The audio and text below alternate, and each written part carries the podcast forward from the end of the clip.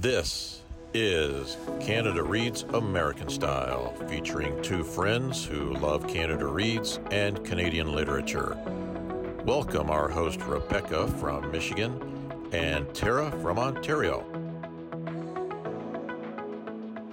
Hi, everyone. It is Rebecca, and Tara and I have a really fun thing to discuss today. We sort of, I think one of us saw this on an Instagram post or something, but the subject is five books that define our taste. So Tara and I are going to go back and forth and talk about, uh, you know, a book, and then neither one of us has told the other what we're going to discuss. So I think we're going to both be really surprised Yeah. when we hear our titles, right? I think you know what you may not be too surprised by some of mine. I'll be honest. Ooh, okay. I was kind of like I am fairly predictable in my head anyways. I'm like, yeah, Tara, come on. That's there's no surprises here. But well, I think mine mine are all old school titles. oh, Yeah, like old school titles. So we'll see. I think we'll yeah. uh, we'll see if how many of these we will have heard of at the end. Okay. So okay, cool. Okay. So I'll let Yeah. you go first. Okay. So the way I approached this, I hmm, it was really interesting. I went way back to like my childhood Hmm. to books that I still read or that I like a phase, a stage in my reading life that continues to the present. Love that. Okay, so I'm going to start with my first category, which is actually an author, and it would be LMM. Uh, sorry about that. Lucy Maud Montgomery. Yay. Yay. So I just put her as a whole category. I was trying to think, I'm like, do I do childhood books that I still love? Do I do this? And I'm like, dang it, I'm just putting her as her own category because I return to, so I'm using in particular, of course, the Anne of Green Gables book because that's where I was originally, that's how I was introduced to her writing, was with that first book. But I will read any book of hers that I can find. I pick up like academic books on critical writing Ooh. about her writing and stuff. I just uh, her biographies, her letters, I her journals. I will just read anything concerning Lucy Maud Montgomery. So I'm like, she gets her own category. I love that. Yeah. And you know, there was a picture book. I think I told you about it. It's fairly new. I think it came out this Yes. past year. And it's really beautifully illustrated. And it's a woman who also feels the same way about her as the author and just did this really beautiful picture book. And I'll have to check and see if you've read that. Yes, I haven't. You did. You shared it with me, and I think I was at, in a bookstore at the time and couldn't find it, and I haven't looked for it since. So thank you for the reminder. I'm going to check it out next time in, uh, I'm at the bookstore too. Yeah, and we'll put that we'll link to it in the, the show notes Mhm. because I did get a copy of it from my library. Oh, and you? yeah it was it was really i mean it's just really it's visually beautiful yeah, and she sticks obviously very true to the story of you know of anna Yeah. green gables so it was just really beautiful i loved it so yeah. cool. So that's my first one, and I also like I would. I think I first read Anne when I was maybe 10, 11, I can't remember around that age, and I read her the books, the Anne series regularly, like you know, every few years kind of thing. I go through the whole series, and I find that as an adult, I find something new in the series that I in the books that I didn't see when I was a kid. Right. So, and I love that part of it. So, yeah that's really cool Yeah. yeah and in fact i just read the first book this year for the 1st Mhm. time i'd seen the pbs series we had back like i think in the 80s or something like Yeah. that it was a really long time ago and i loved it but i never read the books and so i bought all the books and i'm really looking forward to reading all of them because that just that first one it was just like it's like magic you read it, and it transports you to a time and it's just it was so beautiful so Yeah. Okay, your turn. okay well my first book it's kind of similar in, in a way because it, my this reading habit started when i was young but i a few years ago somebody on instagram or something had this post that said you were supposed to list the 10 books that really you know um, changed your life or i don't know something like that Yeah. and when i started really thinking about it from childhood up to current i realized there was a pattern to it that I had never recognized. I had never connected the dots. And I was like, God, I'm not that smart, I guess, because turns out what I love are books that are set in urban areas at the turn of the uh, 20th century, so in the early 1900s. And I had never realized how much I was reading books from that time period and how they they were sort of always my favorites. And then Oh. finally, seriously, like I connected the dots, went, duh. Yeah. My grandmother, my great grandmother, great grandparents, they came to the United States from Hungary in the early 1900s. And my grandmother's story of coming here was just this incredible. She was the matriarch of our family, and it was this incredible family story. Um, but anyway, so I it, that's when I realized, oh my God, that's why I've been reading those books all Yeah. along. It's like in tribute or something to my grandmother. Yeah. Anyway, so the book I want to mention is The Jungle by Upton Sinclair, which is a great American classic. It was set in the early 1900s, and it was a Lithuanian family that had come and they were settled in the Chicago area. And it was a really hard scrabble life. And that is what always fascinated me are people who eked out a living under extreme conditions, because again, that kind of is what happened with my family. Mhm. And this story, I- just remember breaking my heart. It was actually a Christmas gift that I gave myself one year. I said, I'm going to read this over Christmas. And I did. And it was heartbreaking because no matter how hard this family worked to get ahead and try to just realize that American dream, so to speak, it was two steps forward, three steps back. And so it's just a Yeah. brilliant novel. And of course, it's a great American classic. And so, yes, so that definitely defines one of the categories that I'm most drawn to in fiction. I've never heard of that book. It's one of the things about it that was really, from a historical standpoint, was the the family worked in um, like meat processing and or slaughtering slaughterhouse, Yeah. and so the conditions that Upton Sinclair studied and wrote about actually changed a lot of the laws at the time in the United States because they were so cruel to the humans who worked in those places and all, obviously the animals as well. So it was Yeah. kind of really famous for that, probably more than anything. So Do you know what year it was published in? it, it you know, it could have been like 1905, something Oh, like wow. that. Yeah, it was really, um, it was, yeah. And it's, again, it's a great American classic. Yeah. It's one that I don't know how people feel about reading it because, like I said, I did it as a Christmas present to myself, but probably most people read it like in college or in high school or something and maybe felt compelled to or forced to read it, you know, for an assignment. Yeah. Whereas I read it because I just remember that it was years ago and I just remember thinking, I just want to read something really like gritty and, you know, tough. Yeah. And it was that for sure. So, yeah. You know, what most of us read over the Christmas holidays. exactly. I know when I told my my colleagues at work, you know, I was in Sacramento at the time. I remember them looking at me like, "Oh, okay." I probably most people read like Christmas romances and stuff, and I'm reading, yeah, The Jungle by Upton Sinclair. So, anyway, oh, Rebecca. I know I'm an oddball. okay, for my second category, I went with Canadian Lit. So, because I fell in love with Canadian Lit in university when I took my first Canadian Lit class, yeah, and I continue it con- continues to be the focus of what I read. You know, like I read widely and varied, but Canadian Lit is always there. You know, everything else kind of percolates around it. And the book that I chose for this was uh, is Mercy Among the Children by Mhm. David Adams Richards. yeah, Because in addition to Canadian Lit, I truly love any Canadian Lit that's from the East Coast, from the Atlantic provinces. mhm. And uh, he's from New Brunswick.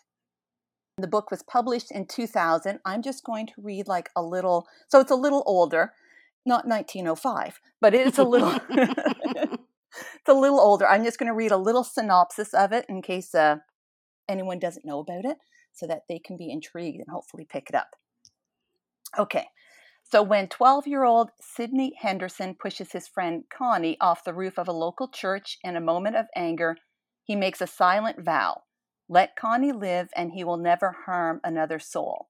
When Connie stands up, laughs, and walks away, what follows for Sydney is an adulthood in which his rural community uses his pacifism to exploit him. As an adult, when Sydney is blamed for the death of a, of a young boy, Sydney's son Lyle must take a stance in defense of his family. And that's all I'm going to tell you. Wow. It is heartbreaking, but it's also beautiful. Uh, Richards is an amazing writer.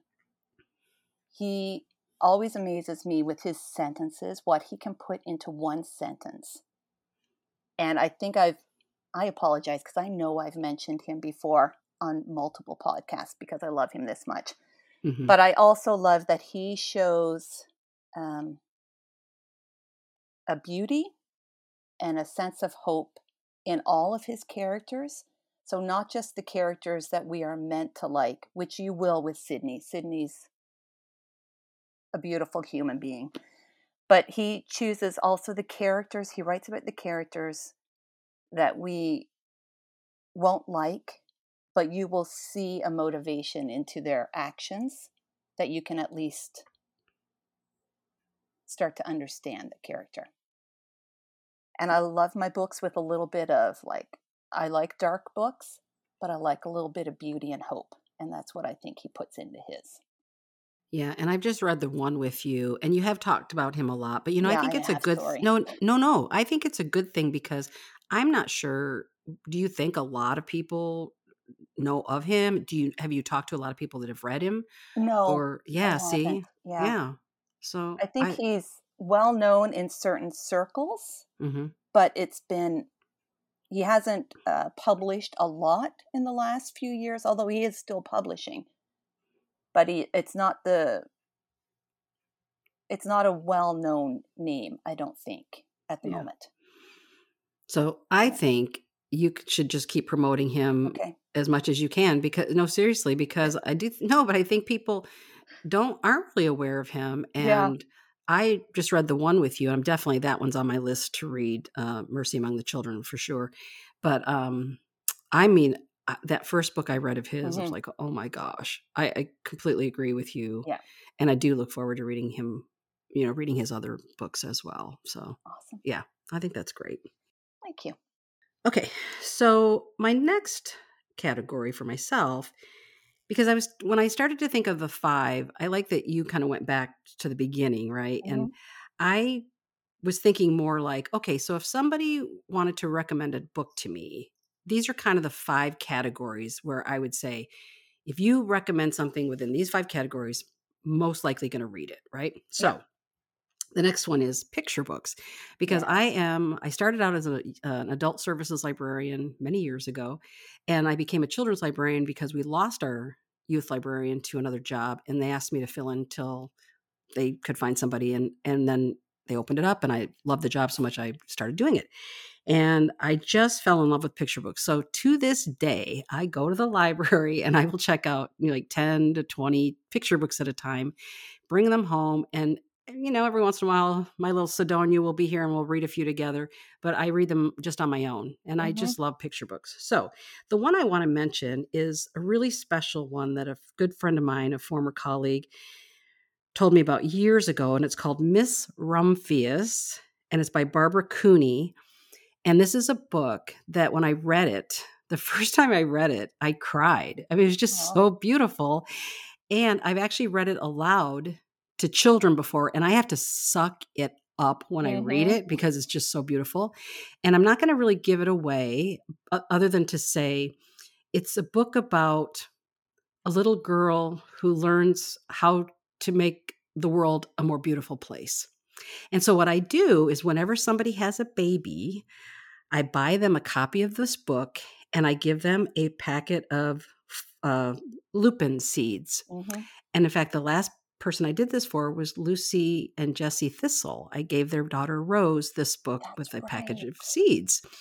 And it was hilarious because Lucy said, Did you did you send us seeds? And I'm like, Yeah. but it's like you gotta read the book to get why I sent you the seeds. But anyway, but I highly recommend if you're listening to this podcast, please check this book out from your public library. I think it came out in the 80s. And I promise you, you will fall in love with it. The illustrations are so beautiful and so just the, it just the colors are just they're kind of lavender and Mm-hmm. purplish and green and and it's just it's just really beautiful. So to this day, I'm a sucker for a great picture book. I often love dog picture books the most too. I love that. But I would say a great picture book, and, and I do post those to my Instagram feed, which is hilarious because I those are usually the ones that get very little interaction from people and i get that most people don't read picture books but i try to follow more like youth librarians and stuff um, to try to get some interaction because i just i want to share the love i have for picture books Mhm. as well so yeah so picture Nice. books Yeah. Nice. I'm going to take a hard right here. okay And my next. i'm my afraid it's going to be like it's probably going to be horror i swear to god is It it, is horror horror. It is. Because I can, I'm like, what? I'm like, I gotta put horror. I have to because it's so weird. I still find it weird that I love horror books as much as I do.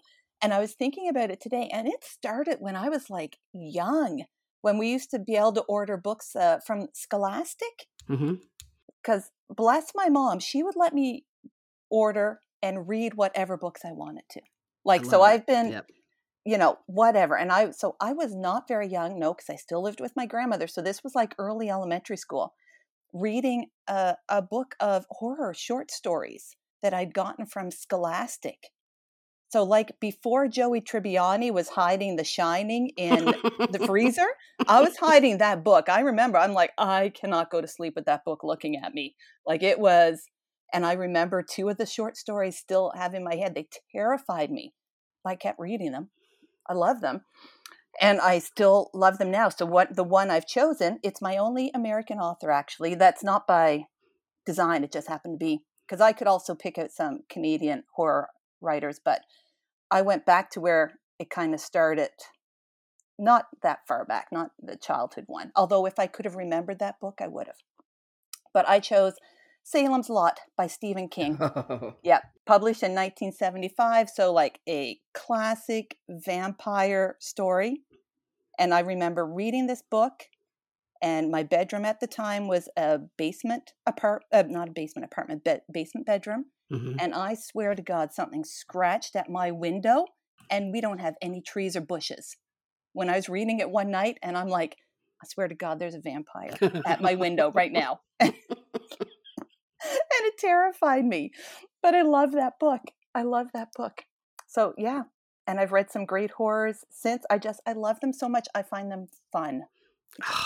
You know? I I'm impressed because I I have never read. I would say I don't think I've ever read a horror book. At least I don't think.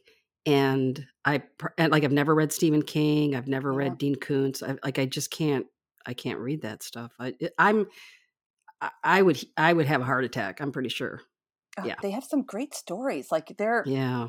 truly great stories about the human psyche and the human condition. And it's just, they're great.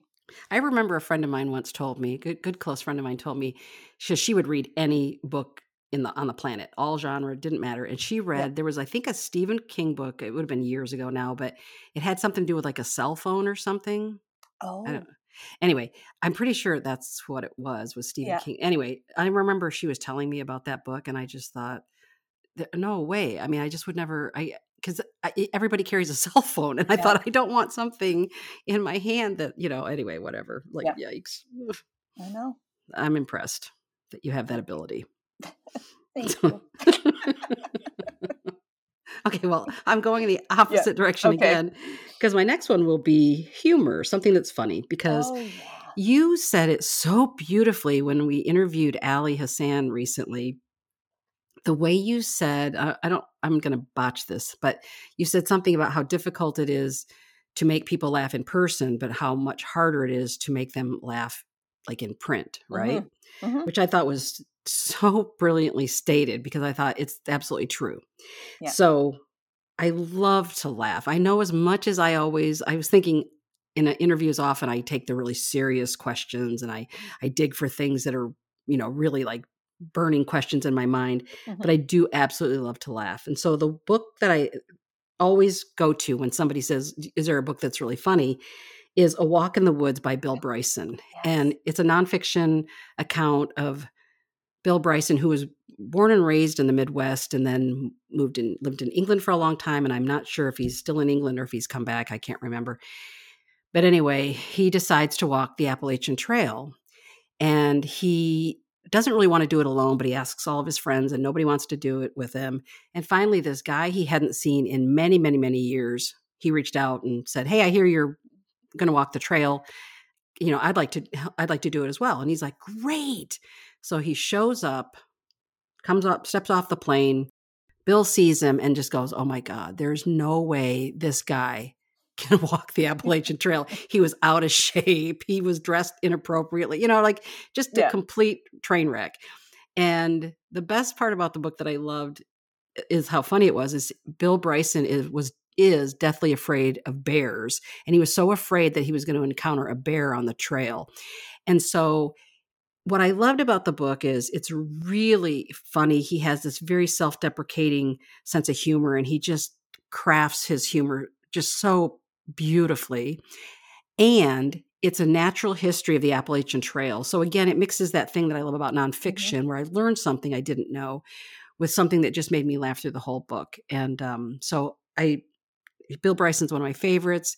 Humor, love it. This book is a gem, and it's you know it's older, but it's still. Yeah. I guarantee you, it will make you laugh. And they years later they made a movie out of it, and I honestly can't remember if I saw the movie, but if I did, it, it didn't resonate. So if you've seen only the movie, screw that. Read the book. Yeah, yeah. This book has been on my radar for the last several years, yeah. and I haven't read it. Yeah. So I just, while you're talking, I went in and officially put it on my TBR because I really want to read it. Yeah, and the other one he wrote that was just really brilliantly funny was In a Sunburned Country about his trip to Australia. Oh, And that was also same type of thing, just freaking make you laugh out loud. okay. Um, my next category is the cozy mystery.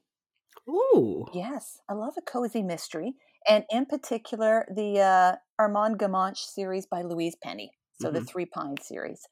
Uh, start with book one, which is Still Life, that was first published in 2005, and there are 17 books in the series. And I just saw that there's the 18th book is going to be published in November of this year. Oh. Yes. And I just love them because I want to move there. When I read these Mhm. books, they bring me to it's like a little it truly is like a little escape to like again this sounds weird because it murder happens in this little town but it's like to this cozy little town where I want to go to the bistro and then go for a walk in the snow in the village square and then oops there's a body but I'm going to keep on walking because Armand's going to be by soon and he'll take care of it. And then I just I love these books. I love them. Now, let me ask you about that because I know she is like in especially in Michigan, I have to say, she was wild wildly popular here in Michigan for Yeah. sure. And I'm I'm sure across the United States as well. Yeah. Um, but my question is, all this time that she was so popular, I didn't realize she would classify as a cozy mystery. So tell me what a cozy mystery is because I just didn't realize she was classified under that category. What I would classify a co or describe a cozy mystery as like you have a central character who does solves the murders or the, the crimes. And what is central to the books though is a location. Like for me, like that there's really this location hmm and a even a cast of characters that you can always that it always returns to so regardless that the story itself becomes is more about the the place and the characters and the murder is incidental or is only helps build the characters itself or the characters themselves rather than it being truly about the solving of the crime. You know what i mean? Hmm like as they go through the investigation, something is uh, revealed about one or more of the characters. is one of the components then absolutely it's a small town? Um, I, I feel like it is, but maybe it doesn't necessarily need to be. like more maybe it's maybe more of a feeling of community like a community The reason I yeah, the reason I ask is because I always thought cozy mysteries were things like um you know there are these book series let's say for example that like it's about um uh, baking and so they'll say like Mhm. you know so the the Yep. You know what I'm saying yeah like a it's like in a ba- it's set in a bakery or it's set in I don't, I'm trying to think of what other other kinds of well even there was that series called like A is for alibi B is Yep. for whatever and there's a knitting one i know there's a Yeah, knitting yeah, yeah, like something yep knitting. yep Yep. See, now that's that's how I always thought of cozy mysteries as being really driven by like a theme kind of thing. mm-hmm, mm-hmm. So so so then the the Louise Penny books fit into that kind of category in that way, a theme or no? um not a theme so Mhm. much although hmm Because here's why I ask: because I Yeah. love, as everybody knows, I love Sara Paretsky. So Sara Yeah. Paretsky's novels, her mysteries are, you know, same characters set in Chicago. You know, uh, there it's a lot of the same characters from the beginning. You know, however many books she might have the same number of books, eighteen or whatever it is. Yep. And I would never think of that as cozy, and that's why I try to understand what cozy means. Because I thought of it more like, like you say, those knitting books or the bakery books or something. So, but I do know that Louise Penny is considered cozy, and that's why I'm just kind of confused what that cate- what that yeah sort of represents. Yeah. so to me it's more of a sounds so like i'm trying to um, And I didn't mean to put you on the of it. spot. Yeah, no I'm not trying no to put you on no i'm spot. no i'm fine with this i'm fine with it um to me it makes me feel cozy do you know what i mean Okay. like i Mhm. feel like uh so yes it doesn't have the Yeah. knitting or anything like that but then the other one i think of when i think of a cozy mystery series ugh, and i cannot remember the name of the author i feel like it's set in south africa oh, oh, I know which You one know you're talking about. Mhm, right? Yeah, it's like the detective ladies Yes. or something. yes yeah. something like that. Yeah. something like that. I'm gonna Google it and figure it out. But to me, as opposed to like a like a I'm gonna throw it there, like a James Patterson or one of those a thriller book that is truly just the whole purpose is to find to get to a goal, right? Of to re, a resolution of a spy thing or a who the killer is or the cozy mystery is more the place itself and the characters because the characters and the place especially for the three pine ones it carries throughout the whole series. Hmm like even when they there are a couple of books where they're not in three pines they're in they could be in paris but it still goes back to three pines hmm and the characters still come back to that area so to me it's not so much like i know what you mean about the knitting and the baking Yeah. but to me i don't think that necessarily has to be included Okay. for a cozy mystery now i could be that could just be my definition though right rebecca like if you search up what is a cozy mystery they could be exactly what you think Yeah. But for me it doesn't need i don't need that All right. Yeah. Yeah. So, yeah, it's, I'll have to look that up because I've Yeah. never really understood the definition because I think my definition or what I was thinking of it was really more narrow than what Mhm. it really encompasses. So, yeah. yeah and maybe not dark even though like her books tend sometimes do um, tackle some darker issues hmm the books themselves aren't dark you know what i mean like you don't you aren't left with uh, i'm thinking of now another one that Larsson the girl with the dragon tattoo Yeah. I never like read that. some books that are so dark that you're just like i can't go back there i don't want to go back there you know what i mean like i, Yeah. I don't feel that way about a cozy mystery yeah. like a cozy mystery to me is something that i want to even though there's some kind of murder involved i still want to it makes me feel warm hugged and i want to go there again i want to revisit Yeah, well, just so as a reminder, the Val McDermid mysteries are graphic. Oh yeah, So no, they're and I'm I'm ready for those too. yeah. Okay, I just looked it up. The series you were we were Yep. trying to think of is it's the number one ladies detective agency by Alexander. McCall Smith. Yeah, that's what I I knew you were Yeah. kind of thinking of that. So okay, Yeah. cool. All right, so we answered that question. Wow, such a controversial category, and I was not expecting it. Exactly. I know. I, I made you get on your um get out your like thinking hat for You that one, I think. Yeah. So Rebecca, that's good. it's too late in the evening for that. exactly.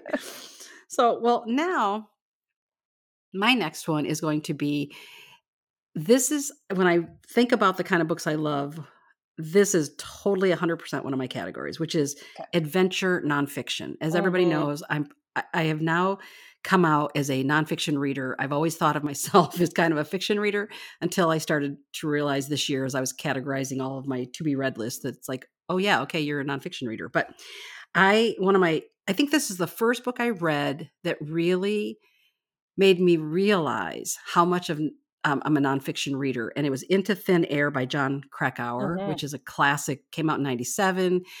Uh, it was set in um, Mount Everest, the the horrible tragedy they had in 1996 on on um, on Everest. When I read that book, I felt like I was in the middle of everything. That man knows how to tell a true story. And ever since then, I am just obsessed with mountain climbing books. And I've always said, I'm a chicken shit. I would never climb a mountain. I would never do any extreme sport like that in a in ever. I'm too old now, but I would have never done it. But I love to read about people who push those boundaries. And there's a famous American who actually, believe it or not, was from Sacramento, and some of my friends know his family. Alex Honnold, who climbed the the face of um, oh geez, in Yosemite. Anyway, he climbed it free, free, like not chained to anything. Like, yes. yeah. Was there a documentary? oh yeah. Right? In- yes. In fact, I was in Toronto when that came out, and so I went into. I thought, well, I want to see this, and I have a horrible fear of heights, and so Mhm. I went in and I said to the guy selling the tickets, I said, um, so how bad is this movie? Like, am I going to freak out because I have a fear of heights? And he said, I'm not going to lie. He said, some people have had to close their eyes. And I said, Yeah. okay, good. And I had to keep reminding myself that they wouldn't have shot the documentary or aired it if he died. So I kept saying, just watch it and whatever. So Yeah. anyway, I love climbing nonfiction, especially. So I would say if somebody comes across a really great nonfiction account of something, I'm going to read it. Now, there's one caveat to that though. I don't like to read about hot climates because I don't like hot climates. so that's been that's one of my major issues in life when I read is that I don't like to read about hot places. And so if you've set a book in Norway, Greenland, Iceland, Canada, whatever, I'm going to read it. But if you set it in the jungles of Brazil, probably not going to read it. And I'm I'm trying to get over that. So I'll just Yeah, say I think that's hilarious. trying to work through that. do. I know I don't know what I just don't- you know it's a it's a like even when I was in college I, I remember I took a class on northern peoples. So it was like the people in Finland and Canada and Yeah. Alaska and stuff. I'm fascinated by people who live in extreme temperatures. That's fascinating to me. But if you're sweating in the jungles I good luck with you. I like I'm not I'm not, I'm not I don't want to read about You're it. all the bugs and everything. Ah forget it. I'd rather read about polar bears than like flies. So yeah. Yeah. Okay. I might agree with you on that point. Yeah. Okay, go ahead. You're you're next. okay. My last category, my last book is Indigenous literature. Mhm. Yep, because I will, I love Indigenous literature and I was late finding it. Like I did read some of it um, in university when I did my English degree. There was a smattering of Indigenous literature, but not a lot. So I would say it's maybe in the last five to 10 years that it's really come to the forefront and is increasingly coming to the forefront, I think, in the literature world and in my reading life. And I, uh, yeah, I love Indigenous literature. The book I chose to kind of encapsulate it is Indian Horse by Ro- uh, Richard Wagamese. I haven't read it yet. Yeah, Have you- it's on my oh. list. Yeah. Oh, should I read a little synopsis? Can I read a little synopsis? yes, please Okay. do. Yes. Okay. Uh, so Richard Wagamese traces the decline of a culture and a cultural way of life through his fictional characters. Saul Indian Horse was removed forcibly from his family and sent to residential school. While there, he finds his way through the experience through hockey. But in 1960s Canada, he battles racism and the spirit destroying effects of cultural alienation and displacement. When he finds himself in a treatment center for alcoholics, he grudgingly realizes that maybe the way for him to find peace is by telling his story.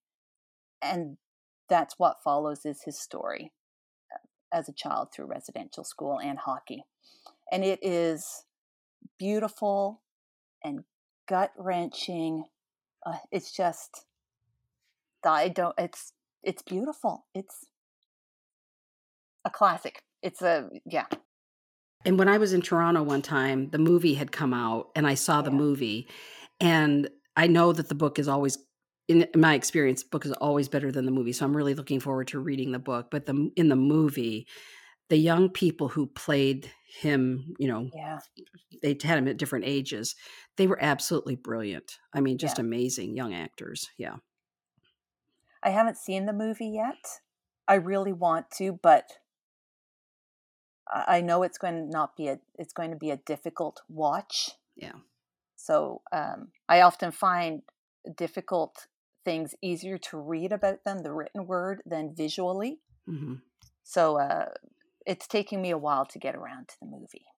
But yeah, Yeah, I I just remember walk, and that's why that since I saw the movie, that's when that that book has been on my list all this time, and I I don't know why I sort of keep forgetting that I, it's on my list to to want Yeah. that I want to read it. I just I just need to get to it. So, thanks for reminding me of that. Oh, that. you're welcome. I could have chosen. Uh, there's so many, yeah, so many, but I'm like, this is a great one to just to start off with. If if someone hasn't uh, started reading Indigenous literature, but you're interested, he is a great gateway to it. And uh, in Canada and the U.S., because I've also my focus has mainly been on Canadian Indigenous literature, or I should say, Indigenous authors who live in Canada.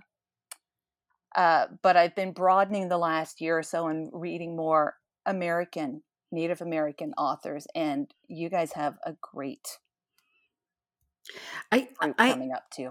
Yeah, and I think it, it's really a great time to be an indigenous author because, Mhm. like you said, it's it's more in everybody's um, sort of window of opportunity now. I mean, we're all aware of it now, and they're getting more and more opportunity to be published. Yeah, And I agree with you because, as you know, the year before we did that Read Native 21 challenge for the American Indian Library Association, and I encountered and, and was introduced to so many new to me yeah, indigenous authors uh native american authors and it was just i uh, blown away and again i i know i keep saying this but the david heska wanbli weiden oh uh, yeah. winter counts oh my gosh. I love that book. I'm Read still waiting for book two. yeah yes oh i Yeah. know and you know i think i feel like did he say that he finished it Oh, and that it's, i think i'm trying to remember if he's the one that said it's in the hands of the editors now i'm now now i can't remember who said that but i feel like it was a book that we've been waiting for the second book so oh, exciting. yeah anyway so yeah i agree with you well i i'm going to give you my last category but i just want to jump in and just say that if i had seven books that define my taste my new taste i would say include canadian authors obviously because i've spent the last three years just Yeah. immersing myself with canadian authors which i've loved every last person i've read in that whole journey and also the indigenous authors i mean i just Yeah. That I was introduced more to the Canadian indigenous or indigenous authors in Canada than I was, you know, our Native American uh, or Native Americans here in the United States. And so I'm just it's just blown my whole world wide open. It's been fantastic. So Yeah. okay.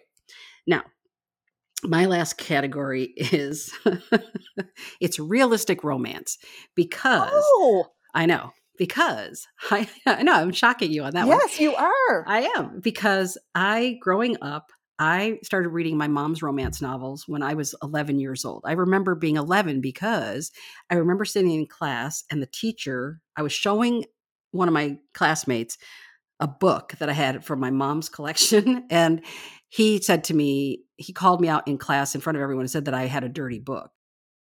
And you could say that back in the day, right? Yeah, yeah. I love that phrase, dirty I know. book. I had a dirty book. And so I was mortified because I was a really shy kid. I was mortified. And of course, I never brought another one of those books to school ever again after that. But I was reading those romance novels at a really young age. So because of that, and I read them probably up until like say my mid 20s, I am just, I just got completely burned out on the sto- sort of the standard romance, which is, you know, um, boy meets girl, um, boy and girl, you know, fall in love, they fight, they make up, and they live happily ever after, Yeah. right? I mean, it's that kind of formulaic thing that I just, I, like I said, I've read so many, I just am not as interested anymore. So, the one I want to mention though, and when I say realistic romance, it's these are the books that if there's a component in it that is what feels like a real romance between two adult people, I am a sucker for it because then I just love it. And you know, the book that we read recently, um, Mary Lawson's book. where- Rebecca, Yeah. Go I ahead. hate to interrupt you, but Go that ahead. was what was in my head. yeah, exactly. I knew that's what you were going to say. I'm like, she's going to say a town called Solace. Yeah, yeah, yeah. That's- yes. Th- so th- now that's not the book I want to talk about. But yeah, but Oh. the reason I but the reason I'm mentioning it is that's what I'm saying is if there's a little slice of a romance, a re- what feels like a realistic romance in it. Yeah. I fell in love with those two characters. I love that they fell in love, and I and I believe that they're still living happily ever after. Mhm. And that just touched my heart. Like I was all over that. Was that book a romance novel? No way. No. But did it have this great romance in it? Yes. Yeah. Now, the one I want to mention though is Our Souls at Night by Kent Haruf. And this was one I just I, I mean, I didn't know he was a famous author, to be honest with you, when I picked up this book. And apparently, he's written, I haven't read them yet, but he's written other books that were kind of set in the same area, I think in Colorado. And um, I mean, he's really famous. He's passed away about seven years ago or so. But anyway, everybody, I mean, so many people love this man as an author. And this particular book apparently was like the last one I think he wrote. And it's about two people in their 70s who are neighbors, and each of them have lost their respective spouse. And they're, like I said, they're in their 70s. And the woman goes to him and just said, You know, I'm really lonely, and I think you might be lonely as well. And I just want to know, will you sleep with me? Just get in bed with Mhm. me and hold me. And that's the, and then they have they have this relationship, right? And it was so realistic because when I was reading it, and I was younger when I read it, but I thought, how realistic is this? Think about people who have been married for many, many, many, many years, and then they lose their spouse. And then all of a sudden they're sitting there going, like, I don't have anyone in bed next to me. Like I'm lonely. I feel that loneliness of having lost that spouse I've been married to for 50 years, right? Yeah. And I just thought it was such a beautiful love story between these two older people. And they did make a movie of it. I never saw it. I refused to because I love the book so Mhm. much that I thought they're going to wreck it. And I don't even want to know how they've wrecked it. Now, I always tell people as much as I love this book, I did not like the exact ending. Made me very angry. Oh. so so I pretend that didn't happen and that the book ended the way I wanted it to end. Everybody loves this book. Everybody it's just like this major, major book that everybody loves. So I'm not wrecking anything by telling you I didn't like the exact ending, um, because I think other people maybe did. I mean, it's very realistic, Yeah. you know, but that is the kind of romance I want to read about. Something that feels authentic and that it could be I'm telling a story about my neighbor, you know? Yeah. Well, Yeah. I have to read that. Oh, And it's really short. It's really short. You can read it in practically, I think, in one sitting. And it is so beautiful. It's just this quiet little story about these two people in their 70s who just need to make a connection. It's like their last chance at a connection Yeah. at the end of their lives. Oh, beautiful. Amazing. Yeah. Yeah. Okay. Well, Rebecca, Yeah. you weren't surprising me until that last book. that like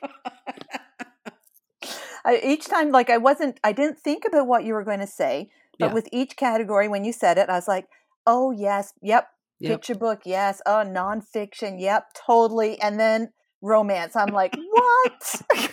I'm glad I saved it to the end then. me too. Did I surprise you with any of mine? I don't think so.